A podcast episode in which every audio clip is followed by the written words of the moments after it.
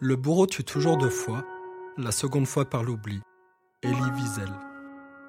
Salut, moi c'est Olen et vous écoutez l'émission Capsule. La technologie nous permet d'accomplir des miracles, alors je voyage dans le temps et l'espace à la rencontre des personnages qui ont marqué notre histoire. Je les interroge sur leur vie, leurs époques et des sujets d'actualité. Ce soir, direction Milet, au 7e siècle avant Jésus-Christ, j'ai rendez-vous avec Thalès pour parler de l'avenir de l'eau. Bonne écoute.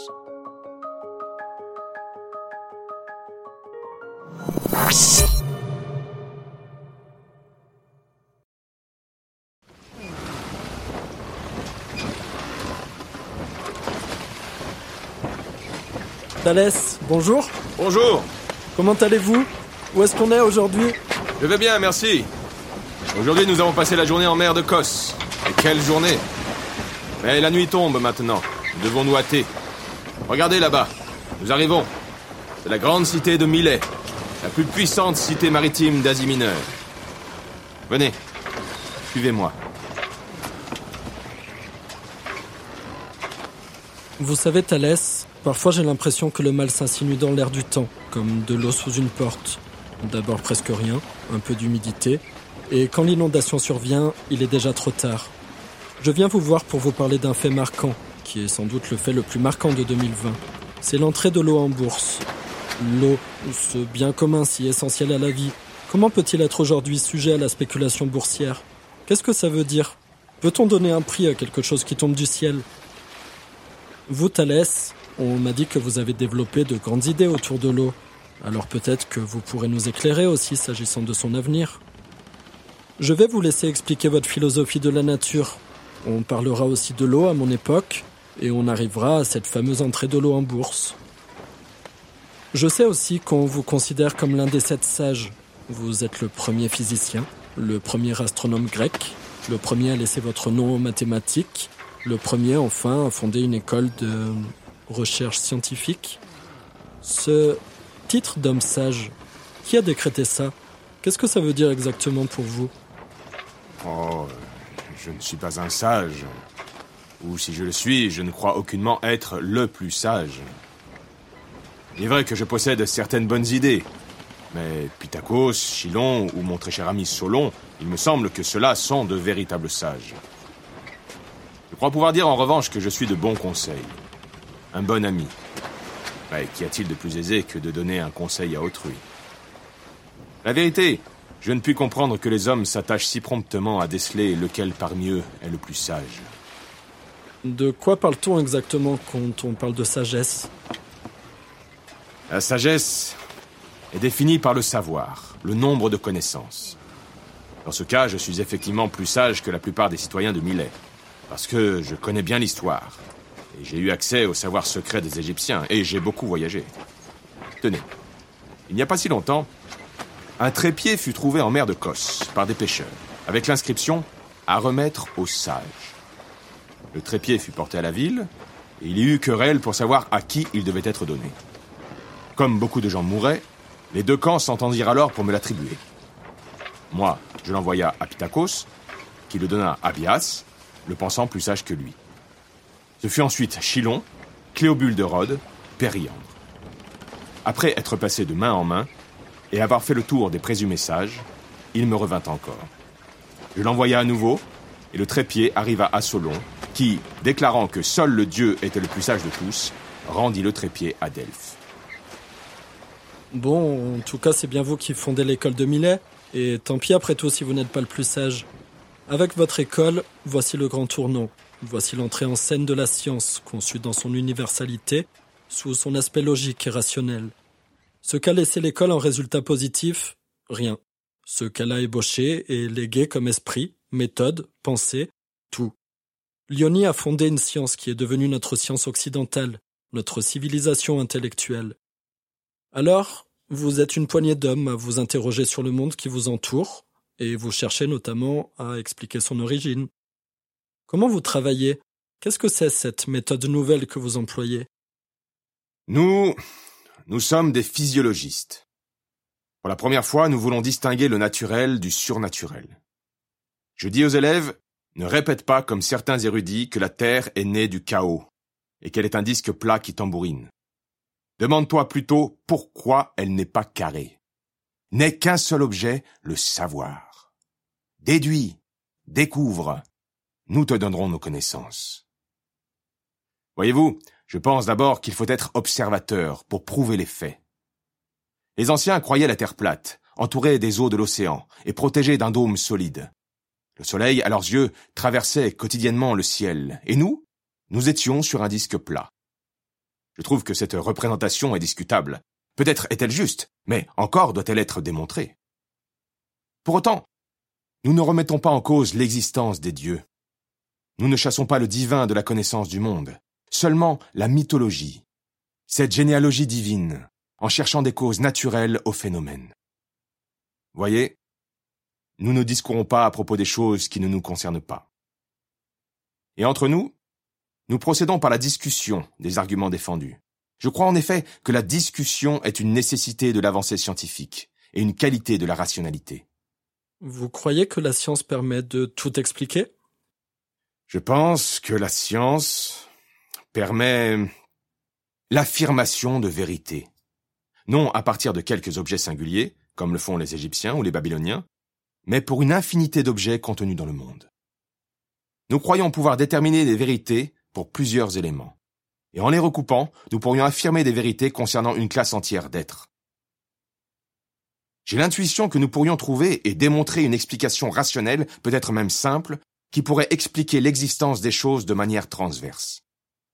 Quand je les observe, même séparément, j'ai l'intuition que toute chose est réunie à d'autres, par quelque loi extraordinaire qui fait la merveille de la nature.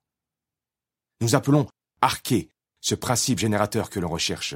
C'est l'essence probable de chaque être. Notre démarche, notre travail, la science, est en quelque sorte l'étude approfondie des questions philosophiques que nous nous posons. Pas seulement nous, mais l'espèce humaine. Qu'est-ce que c'est pour vous une question philosophique? Eh bien, c'est une question qui vient de l'esprit. Je crois que l'homme s'en pose depuis la nuit des temps. Qui sommes-nous? Qu'est-ce que le monde? Comment est-il apparu?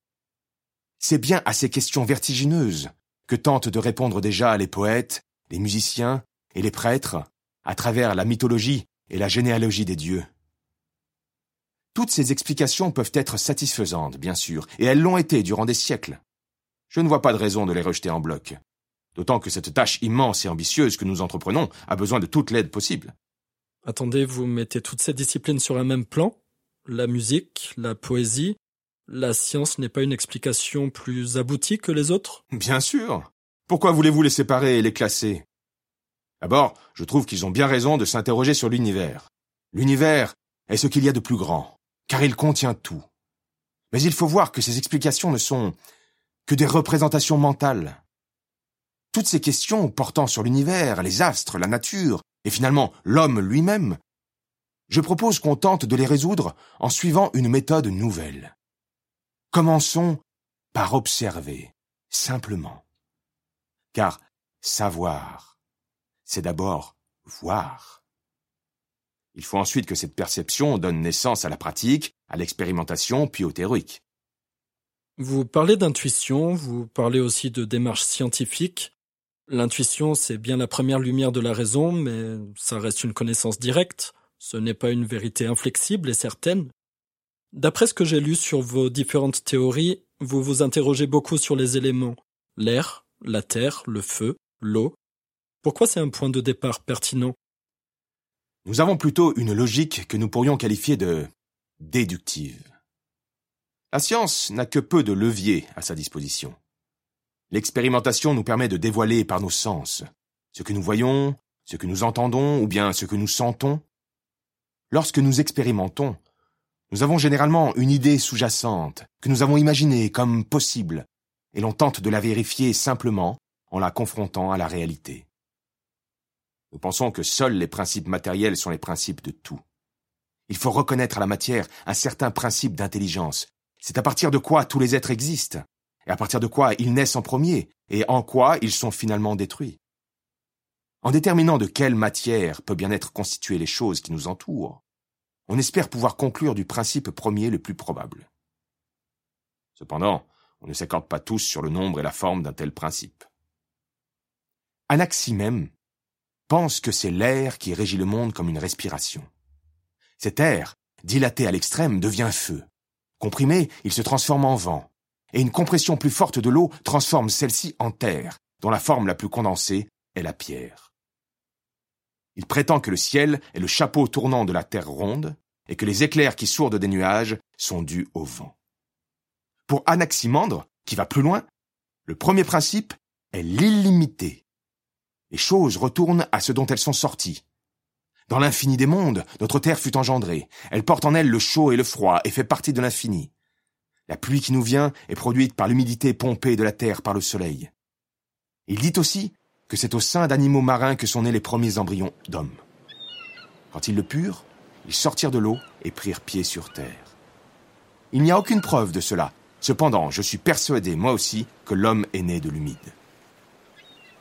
Pour moi, le principe générateur, l'arché, c'est l'eau. Et seulement l'eau. L'eau est la cause matérielle de toute chose, d'où procèdent les autres éléments, l'air, le feu et la terre. J'ai étudié les saisons, les mouvements des étoiles, le grondement de la foudre, le grossissement de la lune à son lever. L'eau est le plus parfait principe vital. Et on vit dedans comme un embryon. Les quatre éléments s'y mélangent, mais le premier est l'eau. J'ai imaginé plusieurs possibilités. Il doit y avoir une gigantesque bulle d'air atmosphérique formée par la concavité du ciel, et la Terre flotte sur l'océan céleste, élément on ne peut plus sacré et générateur. On est sur Terre un peu comme sur un bateau alors Oui, en quelque sorte. Allez-y, descendez. Passons d'un bateau à l'autre.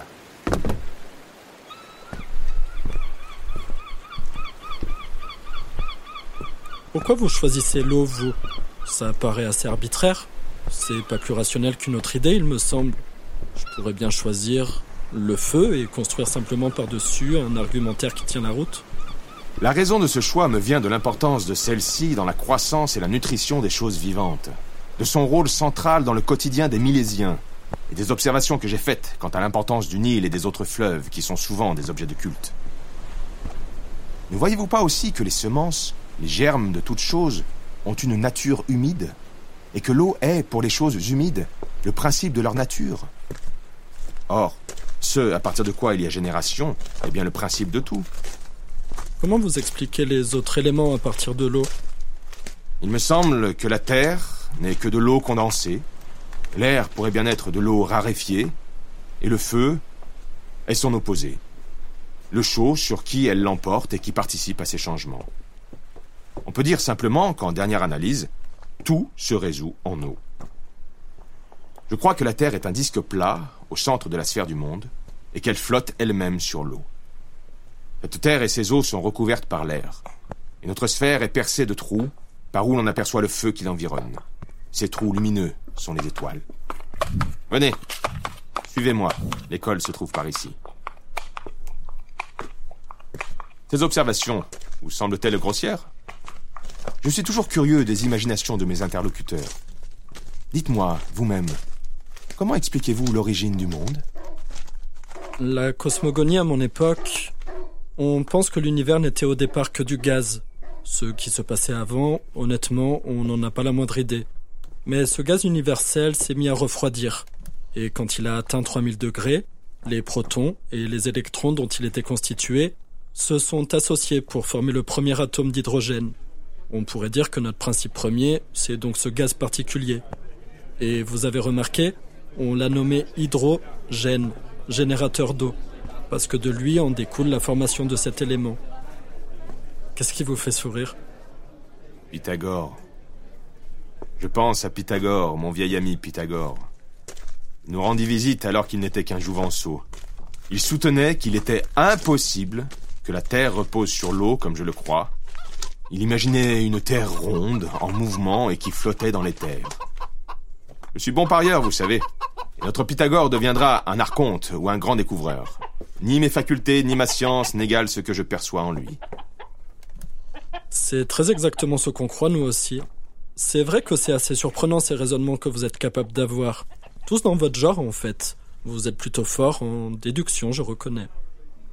Comment est perçu le fait que vous rompiez avec les religions? Et l'explication des origines par les dieux, même si vous ne les remettez pas fondamentalement en cause Nous voulons compléter l'explication mythique des phénomènes par une explication physique qui permettrait de comprendre la structure du monde. Mais certains pensent que les premiers théologiens ont eu aussi cette conception sur la nature. Ils ont fait d'Océanos et de Thétis les parents de la génération, et ils ont fait de l'eau celle que les poètes appellent le Styx, le serment des dieux, car le plus ancien est le plus respectable, et le plus respectable est le serment.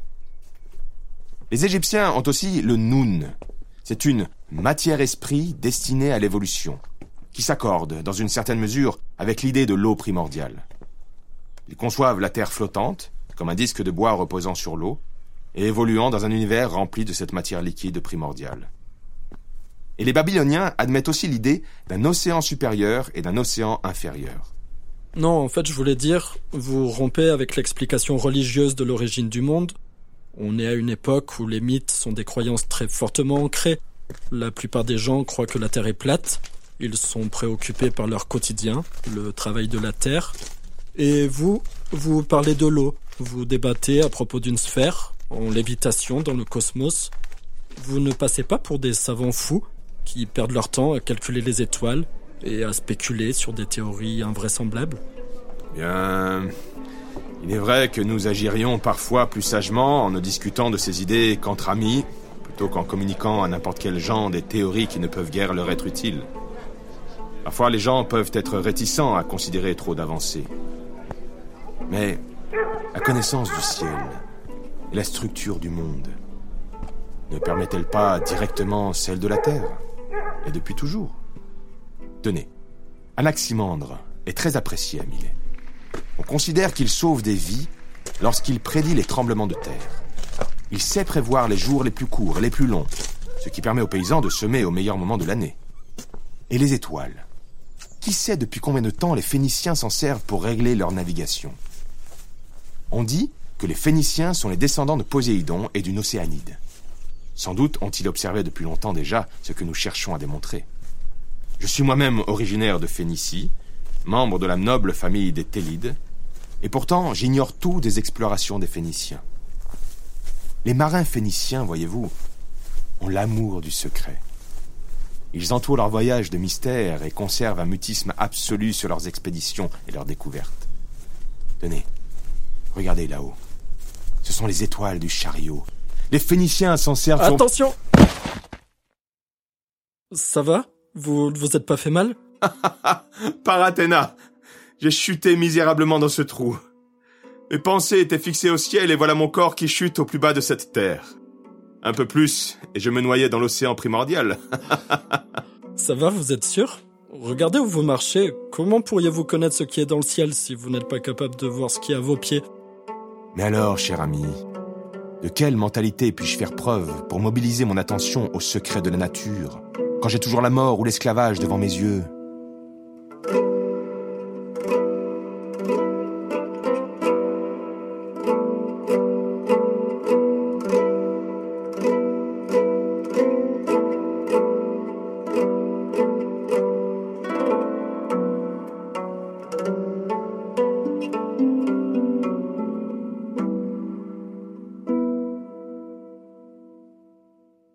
Revenons un peu sur Terre.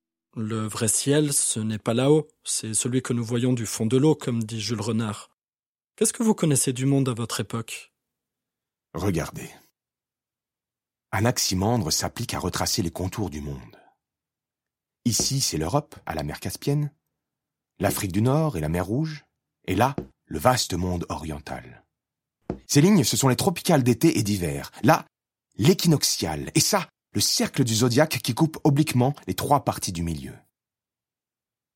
Plus près de nous, c'est l'Ilus. Et là, d'autres rivières qui se jettent dans l'Hermus, la plus grande de toutes. L'Hermus coule d'une montagne consacrée à Cybèle et va se perdre dans la mer près de la ville de Fossé. Donc ce soir, on est dans la Turquie de mon époque, en fait. Ces lignes bleues que vous parcourez du doigt là sur la carte, imaginez qu'elles disparaissent. Imaginez un jour zéro, c'est-à-dire une date limite où plus aucune goutte d'eau douce ne serait disponible sur Terre. Qu'est-ce qui se passerait dans votre théorie si l'eau devenait une ressource rare, si elle venait à disparaître? Eh bien, ce serait le règne du feu, son opposé. Qu'imaginez-vous? Un monde qui serait dépourvu d'eau. Eh bien, il n'y aurait pas de vie. Vous en avez des milliers d'exemples continuellement sous les yeux. Ces astres que nous contemplons depuis la nuit des temps, qui nous fascinent et que nous appelons étoiles, que sont-ils réellement? Ce sont des sphères, pareilles à celles que nous habitons. Elles sont faites de terre. Mais celles-ci sont embrasées, car sur elles règne le feu et la mort de tout ce qui pourrait naître. Mais prédire la mort de l'eau sur notre terre, serait faire un bien mauvais pari. Comment pourrait-on l'imaginer? Sans eau, il n'y a plus de vie. Et sans vie, il n'y a plus de pensée. Ben, peut-être que ça vous dépasse, mais à mon époque, l'eau est déjà une ressource rare en fait. À vrai dire, je comprends à quel point c'est difficile à imaginer pour vous, parce que ça l'est déjà pour moi. Pourtant, on dit que la mort de l'eau est plus songeuse que la mort de la terre, parce que la peine de l'eau est infinie. En tant que Français, je consomme en moyenne 150 litres d'eau par jour. Pour moi, c'est une ressource abondante, de très bonne qualité, pas vraiment chère. Mais dans le monde, une personne sur trois n'a pas accès à de l'eau potable. 2,2 milliards d'êtres humains, c'est vertigineux. L'accès à cette ressource si précieuse n'est reconnu comme droit fondamental par les Nations Unies que depuis 2010. En 2019, l'Institut des ressources mondiales dévoile un communiqué sur la crise mondiale de l'accès à l'eau potable. Elle juge que ce fléau est largement sous-estimé, et ce jour zéro se rapproche de plus en plus dans certaines zones du globe. D'ici 20 ans, on pourrait être jusqu'à 5,7 milliards de personnes vivant dans des zones en pénurie d'eau au moins un mois par an, soit 40% de la population mondiale.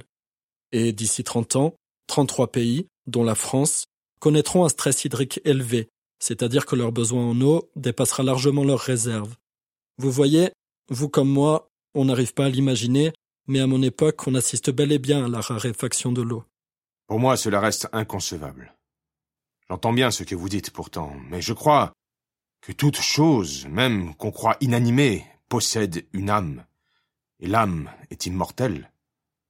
Toute chose a une âme, et cette âme participe de tout l'univers, en conséquence de quoi toutes les choses sont remplies de Dieu.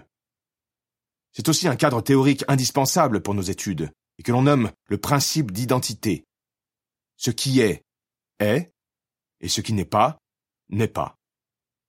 Le vivre et le mourir sont indifférents. L'eau, la terre, l'air et le feu et les autres membres de ce bâtiment ne sont pas plus les instruments de la vie que les instruments de la mort. Néanmoins, je veux bien admettre que chaque être subit des changements au cours de son existence. Il peut être affecté par des éléments extérieurs, notamment. Mais son être, sa substance, elle, demeure.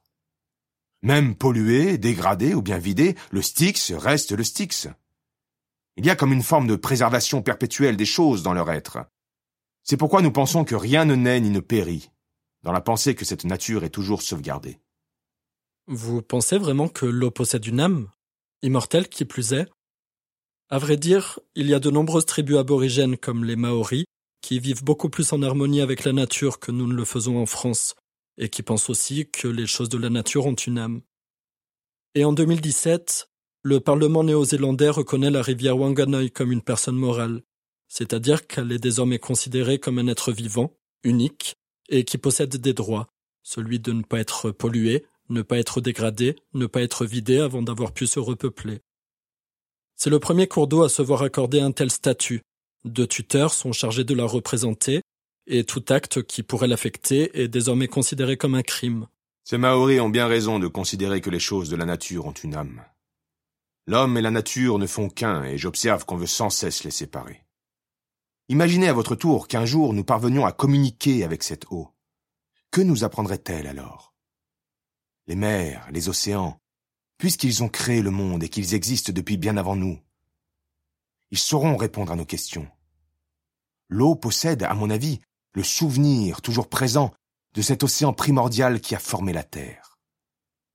Vous êtes-vous déjà demandé pourquoi la mer, bien qu'alimentée par l'eau douce des rivières, est salée?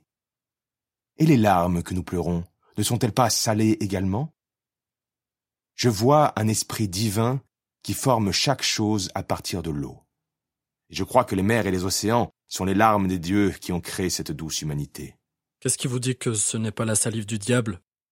Parce que, ok, l'eau est vie, l'eau est génératrice, l'eau est merveilleuse en somme, mais l'eau tue aussi. Inondations, raz-de-marée, moussons, coulées de boue, 90% des catastrophes naturelles de la dernière décennie sont liées à l'eau. Et si on réfléchit bien, quasiment toutes les époques de l'histoire ont imaginé et spéculé que la fin de l'humanité se passerait dans un grand déluge. Je vous ai dit qu'on reconnaît désormais des droits à la rivière Wanganui en Nouvelle-Zélande.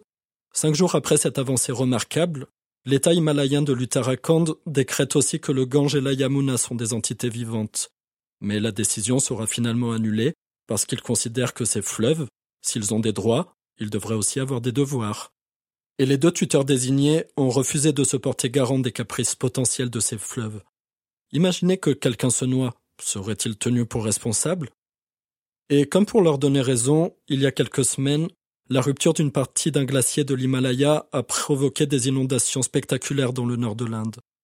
Dans cette région, ils sont malheureusement habitués aux glissements de terrain et aux coulées de boue.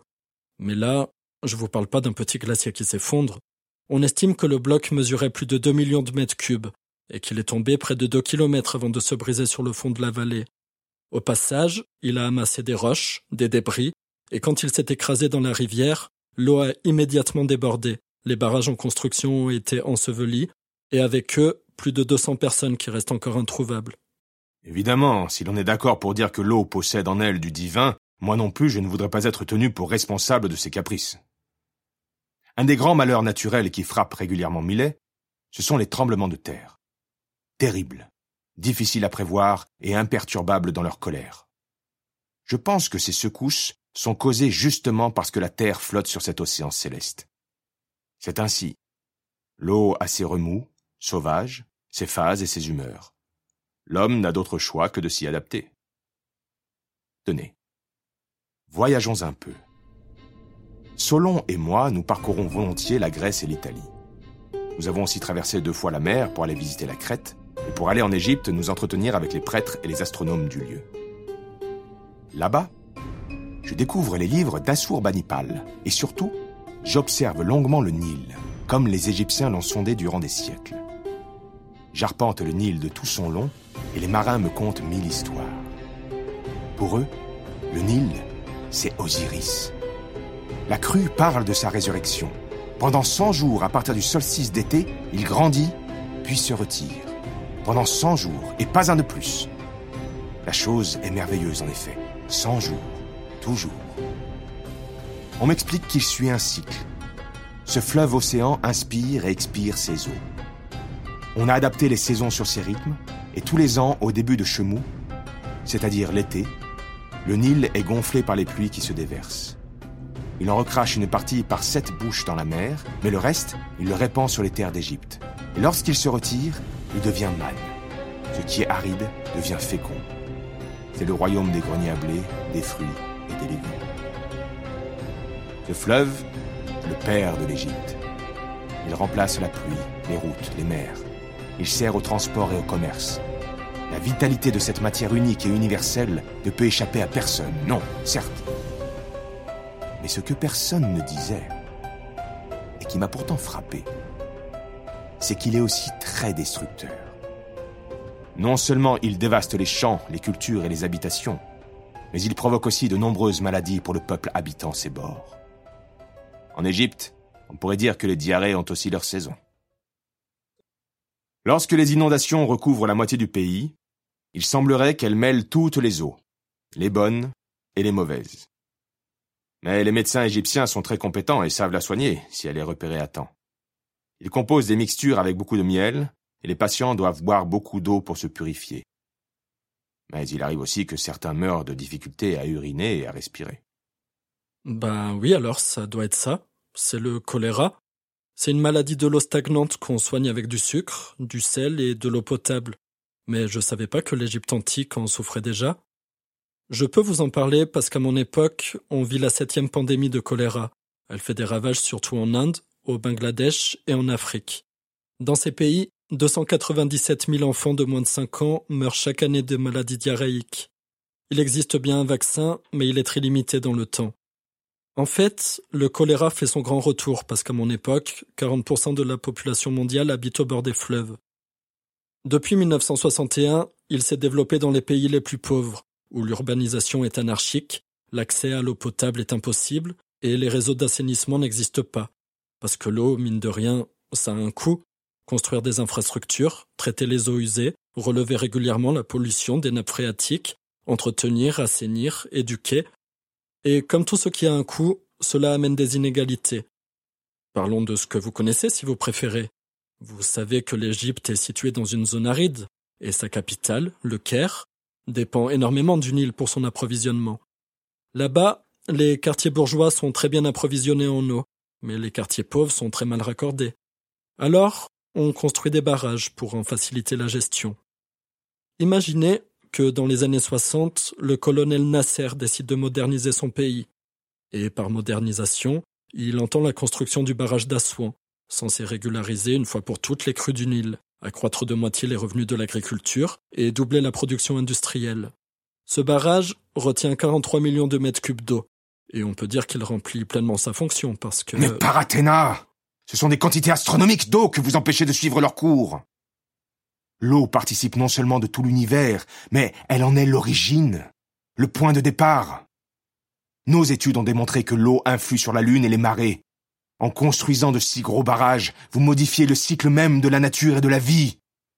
L'eau dépend des saisons, elle ne peut dépendre des ouvertures ou des fermetures de barrages. En empêchant cette eau de suivre son cours, vous donnez de la force à son opposé, qui est le feu, et l'équilibre du cosmos s'en trouve nécessairement perturbé. Je n'imagine pas l'eau attendre sagement qu'on lui ouvre les portes, surtout sous le soleil brûlant de l'Égypte. Elle va s'altérer et se dissiper par l'effet de la chaleur, et là, vous créez vous-même des fuites dans le cycle naturel de l'eau. Oui, c'est vrai qu'il y a des problèmes d'évaporation, mais j'essaie de vous expliquer que l'eau est non seulement facteur, mais aussi vecteur d'inégalité. Et il faut bien trouver des solutions, non? En fait, dans l'idée, la solution du barrage est une bonne chose. Il permet d'alimenter le pays en eau potable et en électricité. Il permet l'irrigation des terres toute l'année. Il protège des inondations. Mais je suis d'accord, les conséquences des barrages en matière écologique sont assez déplorables généralement et sont très mal anticipées. Ils ennoient les terrains, souvent riches de belles biodiversités. Ils obligent les populations à s'exiler, sans réelle compensation ni aide pour se réinstaller. Et bien souvent, les projets sont si démesurés qu'ils ruinent les finances publiques. Qu'est-ce que vous proposez, vous, pour contrer ces inégalités liées à l'eau? Moi, je ne pense pas qu'il y ait d'inégalité en matière d'eau. Comment voulez-vous? C'est une donnée naturelle. Il n'y a de l'inégalité que parmi les hommes. Les fleuves ne connaissent ni les villes ni les besoins des hommes, ils ont été distribués ainsi par la main des dieux. Et partout où j'observe cette nature, je ne vois pas que des animaux en asservissent d'autres. Ce sont les hommes qui doivent s'adapter à cette juste répartition. Le problème que vous décrivez est un problème d'organisation. Il me semble que c'est d'ordre politique. La géographie humaine doit tenir compte et s'adapter à la géographie de l'eau, voyez-vous? Depuis toujours, les villes se construisent aux abords des fleuves et des rivières parce que l'eau est source de vie. Regardez l'Alice, c'est dans sa boucle principale que la civilisation hittite s'est développée, autour de sa capitale Hattusa. Ce fleuve coule d'une montagne d'Arménie, le Taurus, et traverse la Cilicie. De là, continuant son cours, il a les Mathianiens à droite et les Phrygiens à gauche. Après avoir passé entre ces deux peuples, il coule vers le nord, renfermant d'un côté les Syriens cappadociens et à gauche les Paphlagoniens. Ainsi, le fleuve Alice sépare presque toute l'Asie mineure de la Haute-Asie, depuis la mer jusqu'au pont Euxin. Jusque-là, on peut dire que les hommes vivaient en accord entre eux. Ils se partageaient les bienfaits du fleuve et savaient s'adapter aux limites naturelles. Vous parlez d'une géographie physique, naturelle, et je précise, la liste n'existe plus à mon époque. Enfin, si. On l'appelle le Kizilirmak désormais. C'est un fleuve situé en Turquie, avec quatre énormes barrages d'ailleurs. J'y viens, justement. Pour moi, ce sont les hommes aveuglés par leur conquête et leur jeu de pouvoir qui détériorent cet équilibre naturel et redéfinissent la géographie de l'eau. En montant, le roi lydien Crésus voulut envahir l'empire de Cyrus. Il n'y avait point alors en Asie de nation plus brave ni plus belliqueuse que les Lydiens. Ils combattaient à cheval avec de longues piques et étaient d'excellents cavaliers. Crésus, irrité contre Cyrus, avait envoyé consulter les oracles pour savoir s'il devait faire la guerre aux Perses. Il lui était venu de Delphes une réponse ambiguë, qu'il croyait favorable, et là-dessus, il s'était déterminé à entrer sur les terres des Perses. Quand il fut arrivé sur les bords de l'Alice, Crésus se trouva embarrassé pour faire traverser le fleuve à son armée, parce que les ponts qui sont maintenant sur cette rivière n'existaient point encore en ce temps-là. Crésus me fit alors chercher au camp, et c'est là ma première implication dans cette guerre. J'ai eu moi-même à faire quelques devoirs militaires et politiques au cours de ma vie. Le franchissement ne pouvait pas se faire à l'aide d'un pont, d'une part parce que les terres de la région étaient trop friables, d'autre part à cause du régime irrégulier du fleuve, propice aux crues.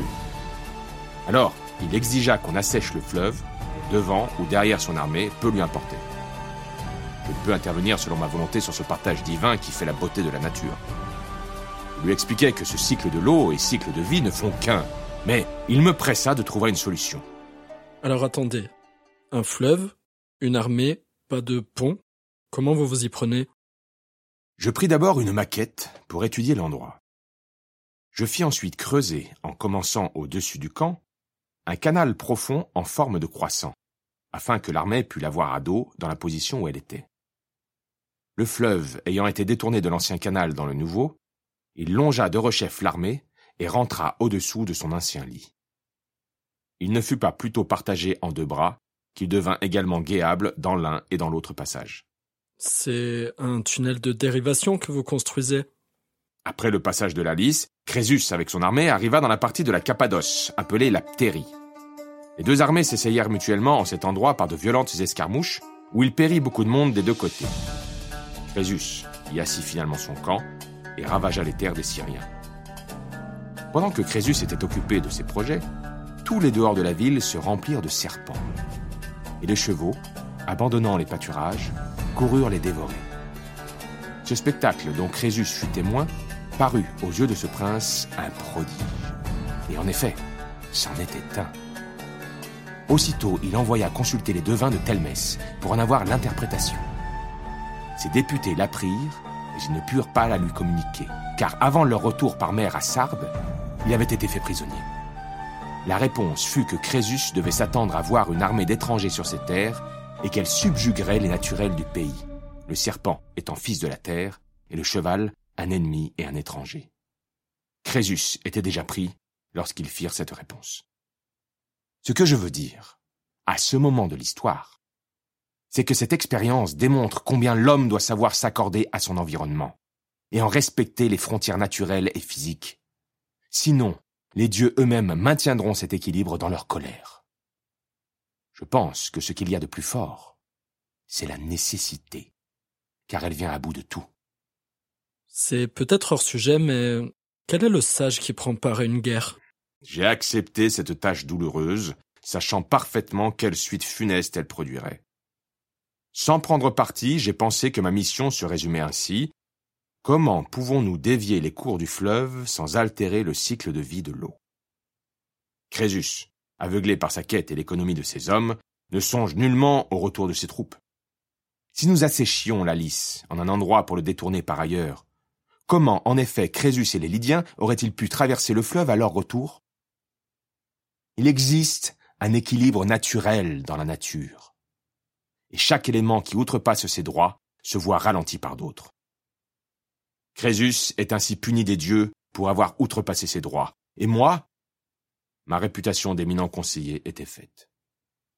On me demanda souvent conseil par les suites, notamment pour défendre des terres ou bien magnifier l'agriculture. J'étudiais comment il se pourrait dévier des fleuves au besoin, mais ce fut toujours dans des proportions raisonnables. Justement, l'agriculture représente près de 70% des prélèvements d'eau à mon époque. Mais qu'est-ce que vous imaginez Que chaque habitant ou chaque agriculteur puisse détourner le fleuve à sa guise pour ses commodités Ça ne marche pas. On a laissé les agriculteurs australiens détourner les cours d'eau pour leurs besoins. Ça crée d'immenses pertes dans le circuit de l'eau. Et aux États-Unis, notamment en Californie, qui souffre d'épisodes de feux de forêt et de pénurie d'eau, les agriculteurs ont creusé si fort pour atteindre les nappes phréatiques que le sol s'est affaissé et de nombreuses maisons se sont écroulées. Écoutez, je comprends que les hommes doivent se nourrir et se déplacer, certes, qu'ils le fassent, mais qu'ils le fassent sans dénaturer leur environnement. Pourquoi, à votre avis, ai-je réussi, moi, cette prouesse d'ingénierie de contourner la lisse L'armée de Cyrus compte aussi de très bons stratèges qui auraient pu tout aussi bien imaginer d'autres solutions. Pour creuser ce tunnel de dérivation, il m'a fallu certes quelques notions géométriques et mathématiques. Calculer 170 mètres de long sur 9 mètres de large et 4 mètres de hauteur.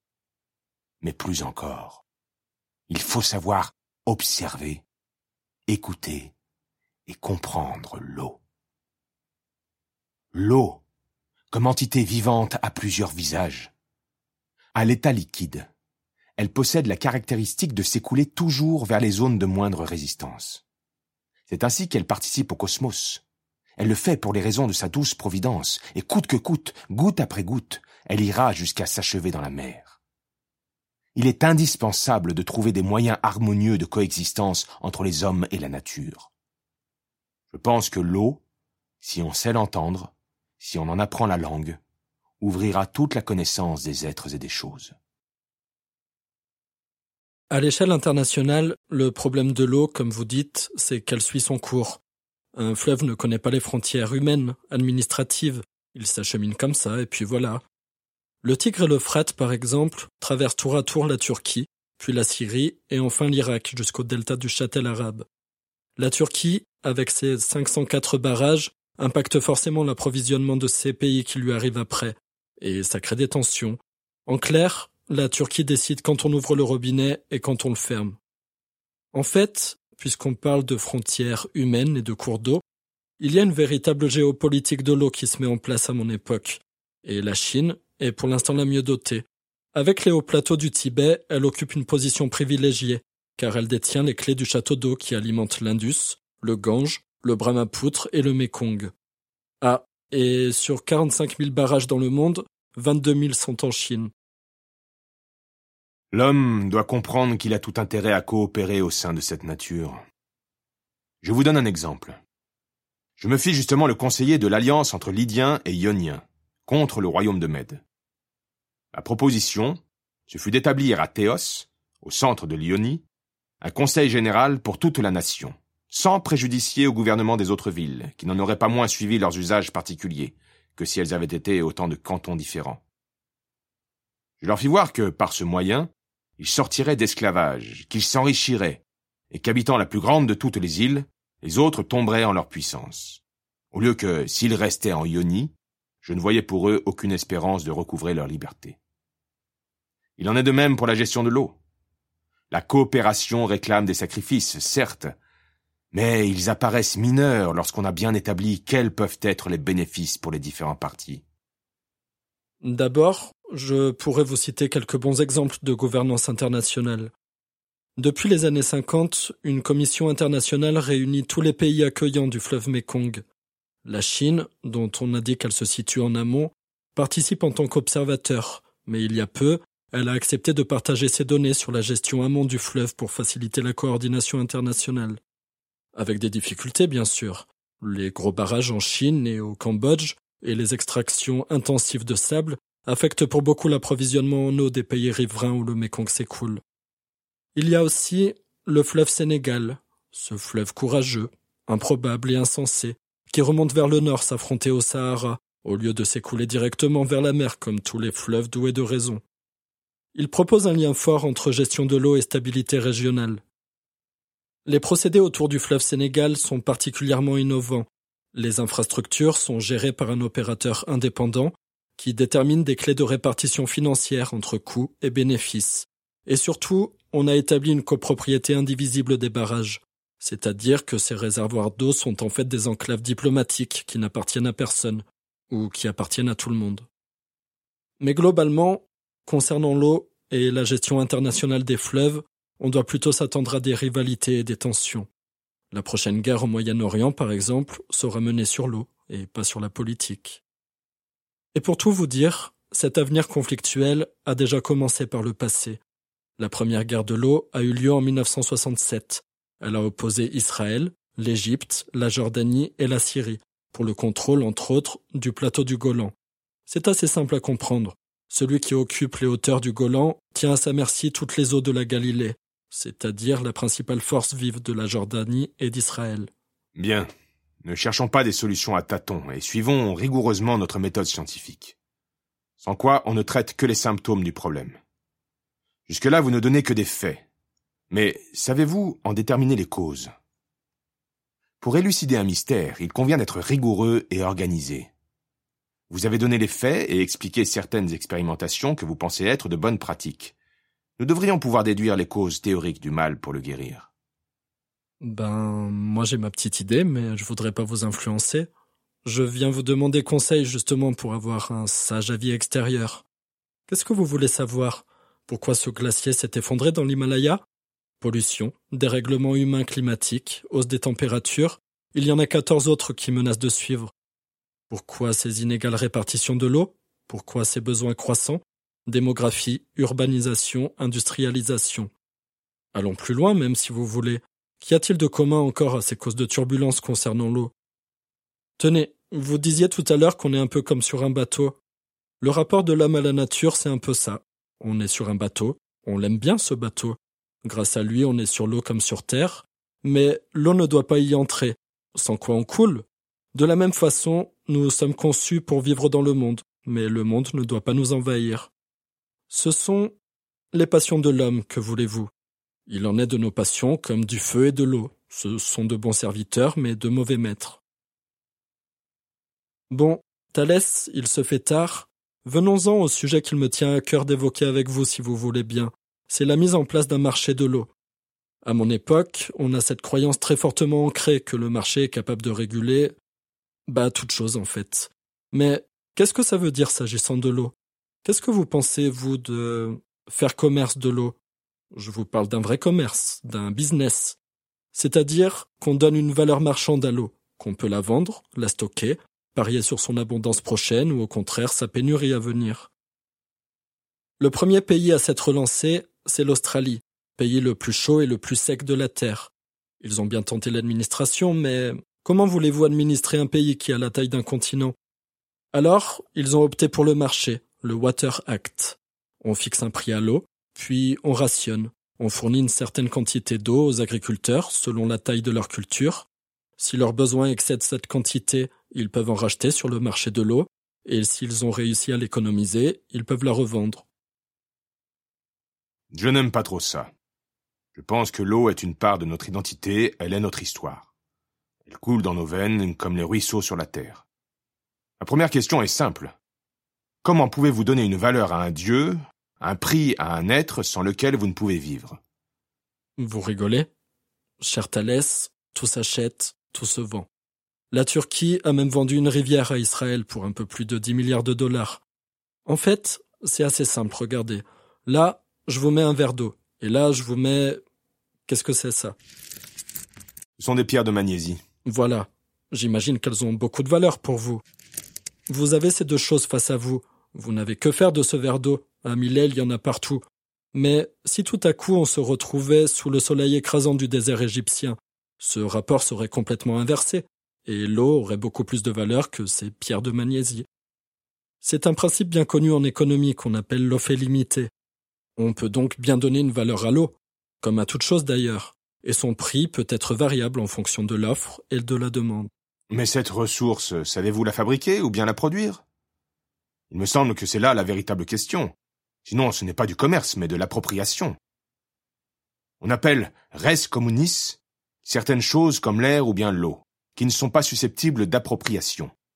Leur usage doit être régi par des lois d'intérêt général puisqu'il est commun à tous.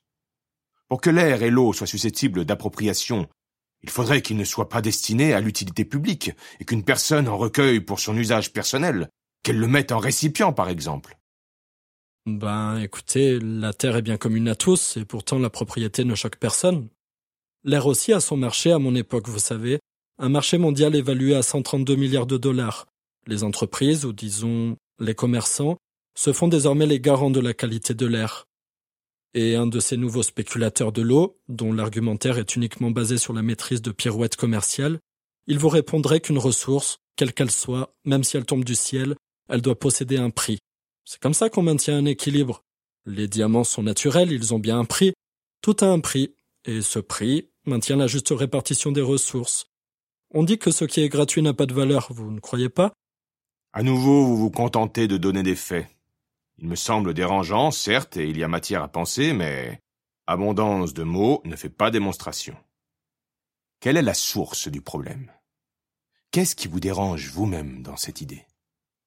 D'abord, cette croyance que le marché est la solution. Mais peut-être ont-ils raison après tout, parce que l'homme ne semble pas capable de se raisonner autrement. En fait, c'est tout notre rapport au monde qui est questionné à travers la privatisation de l'eau. Dans un monde ultra inégalitaire, le manque d'eau va pousser les capitaux à s'en accaparer les réserves, pour en faire bénéficier aux possédants. Je vous ai dit que c'est déjà le cas au Caire notamment. Il y a aussi le fait de confier à ces spéculateurs la gestion d'une ressource aussi vitale et déterminante.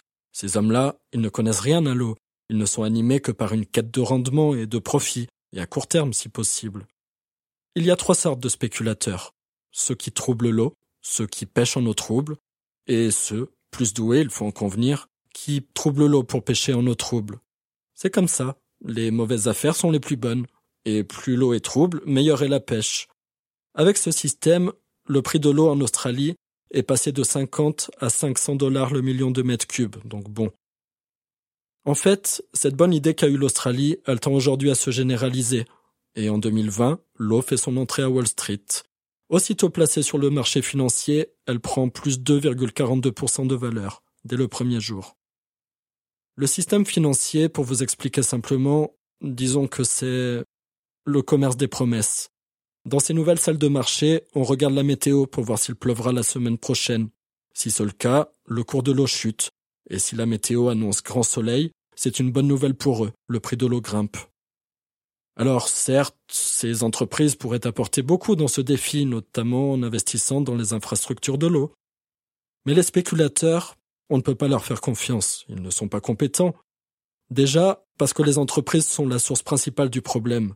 Environ 75% de l'ensemble des prélèvements d'eau ont un usage industriel. Et ces spéculateurs, ou des entreprises comme Nestlé, Danone, Coca-Cola, on leur donne maintenant les moyens de faire varier les prix de l'eau, de manière totalement arbitraire, selon leurs propres intérêts qui sont purement économiques. Vous savez, moi-même j'ai entrepris de démontrer combien il était facile de parier et de s'enrichir. J'ai commencé par être un simple commerçant, et j'ai gagné. J'ai gagné beaucoup d'argent en misant sur des oliveraies. Prévoyant une grande sécheresse, j'ai amassé de l'huile, comme Crésus, son or. J'ai misé et j'ai gagné. C'est vous le premier spéculateur de l'eau alors? C'était avant de devenir un homme sage? Qu'est-ce que vous pensez de la psychologie de ces spéculateurs? Moi, j'ai l'impression, comme disait Schopenhauer, que la richesse est pareille à de l'eau de mer. Plus on en boit, plus on a soif. Je ne suis pas d'accord avec ce Schopenhauer. Je pense que la richesse engendre la satiété. Mais la satiété, elle, peut conduire effectivement à la démesure. Soyons honnêtes. Qui est l'homme heureux dans la société? C'est celui qui est riche, bien portant, courageux et instruit. Ce qu'il faut, c'est ne pas s'enrichir injustement et toujours prendre la raison pour guide. Il ne suffit pas d'avoir les mains propres, il faut avoir l'esprit pur. Il n'est rien de plus funeste que la malignité. Elle blesse même l'homme de bien qu'elle touche. Heureuse la famille qui n'a pas trop de richesses et qui ne souffre pas la pauvreté. Et si l'eau faisait une bulle Ça a déjà été le cas il n'y a pas si longtemps, il me semble. Une bulle, c'est ce moment où le prix du marché s'éloigne du prix que l'on considère normal, et qu'il le fait par des mécanismes purement spéculatifs. Ça crée un déséquilibre dans le marché si parfait, et ça crée d'immenses dettes. Et comme on l'a vu en 2008, le système financier a la particularité de privatiser les gains, mais les pertes, elles, sont socialisées. C'est aux contribuables de compenser cette démesure, comme vous dites. Et pour bien commencer ce nouveau marché de l'eau, les gentils spéculateurs australiens ont généré une dette de 54 milliards de dollars, qu'il nous faudra un jour rembourser, nous, petits contribuables. Vous comprenez ma méfiance et mon inquiétude? Les Égyptiens racontent cette histoire que je trouve empreinte d'une certaine sagesse.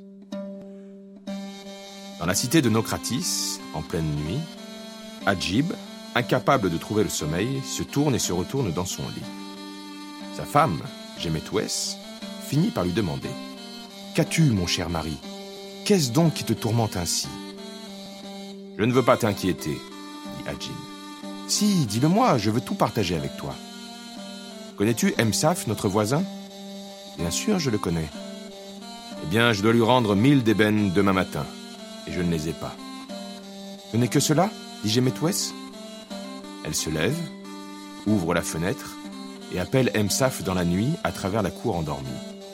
Emsaf Emsaf Que se passe-t-il? crie Emsaf, surgissant à sa fenêtre, très inquiet. Les Assyriens Une attaque? Non, Emsaf, rassure-toi. Tu connais mon mari Hadjib Oui, je le connais, bien sûr. Tu sais qu'il te doit mille d'ébènes? Et comment? Il doit me les rendre demain. J'y compte bien, car j'en ai absolument besoin. Eh bien, mon cher Emsaf, il ne te les rendra pas, car il ne les a pas. Et Gemetouès ferme la fenêtre, se recouche et dit à son mari Dors maintenant. C'est lui qui ne dort pas. bon, je trouve qu'on a avancé quand même grâce à vos conseils et votre méthode déductive. Vous savez, on pourrait parler des heures de la nécessité d'une instance internationale pour la gestion de l'eau, la nécessité de contrats attenants à l'eau qui doivent être très surveillés et très encadrés par le secteur public. En fait, les solutions pour la bonne gestion de l'eau, on les connaît déjà. Mais le problème de fond, il me semble qu'on l'a cerné le rapport de l'homme à son environnement. L'eau et l'air, les deux fluides essentiels dont dépend toute vie, sont devenus des poubelles mondiales. Et on pourrait dire que l'eau est notre miroir, on contemple notre âme, dans le déroulement infini de sa lame, et notre esprit n'est pas un gouffre moins amer.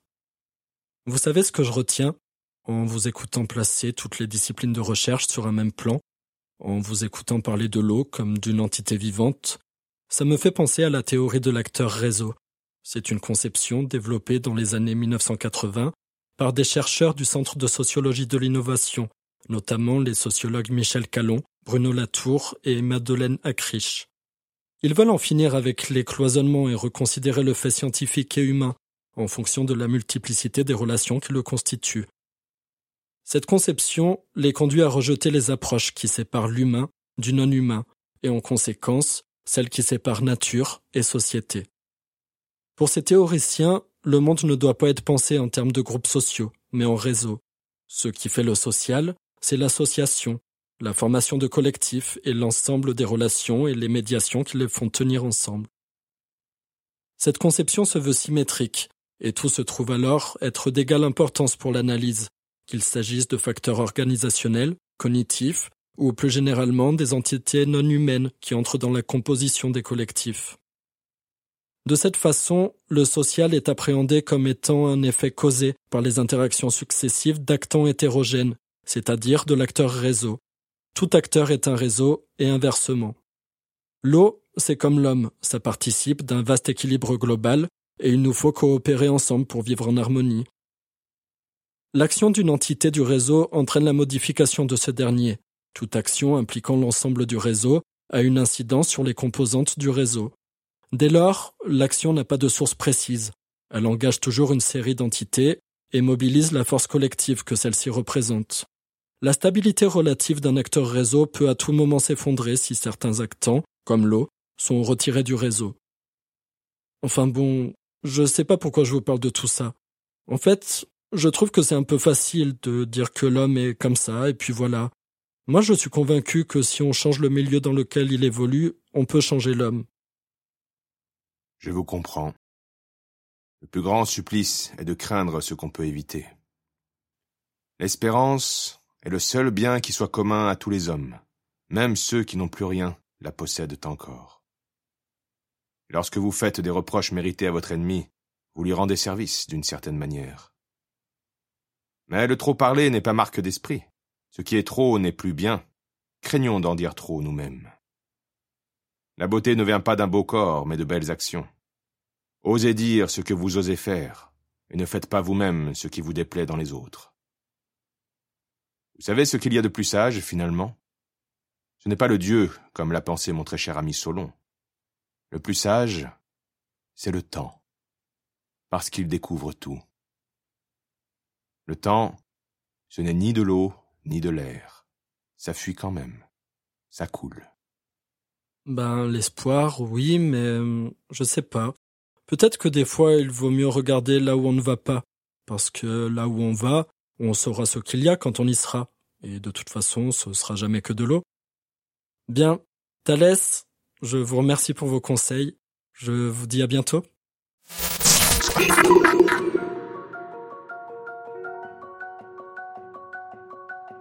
L'émission est finie pour aujourd'hui. J'espère que ça vous a plu et que ça nourrit votre réflexion.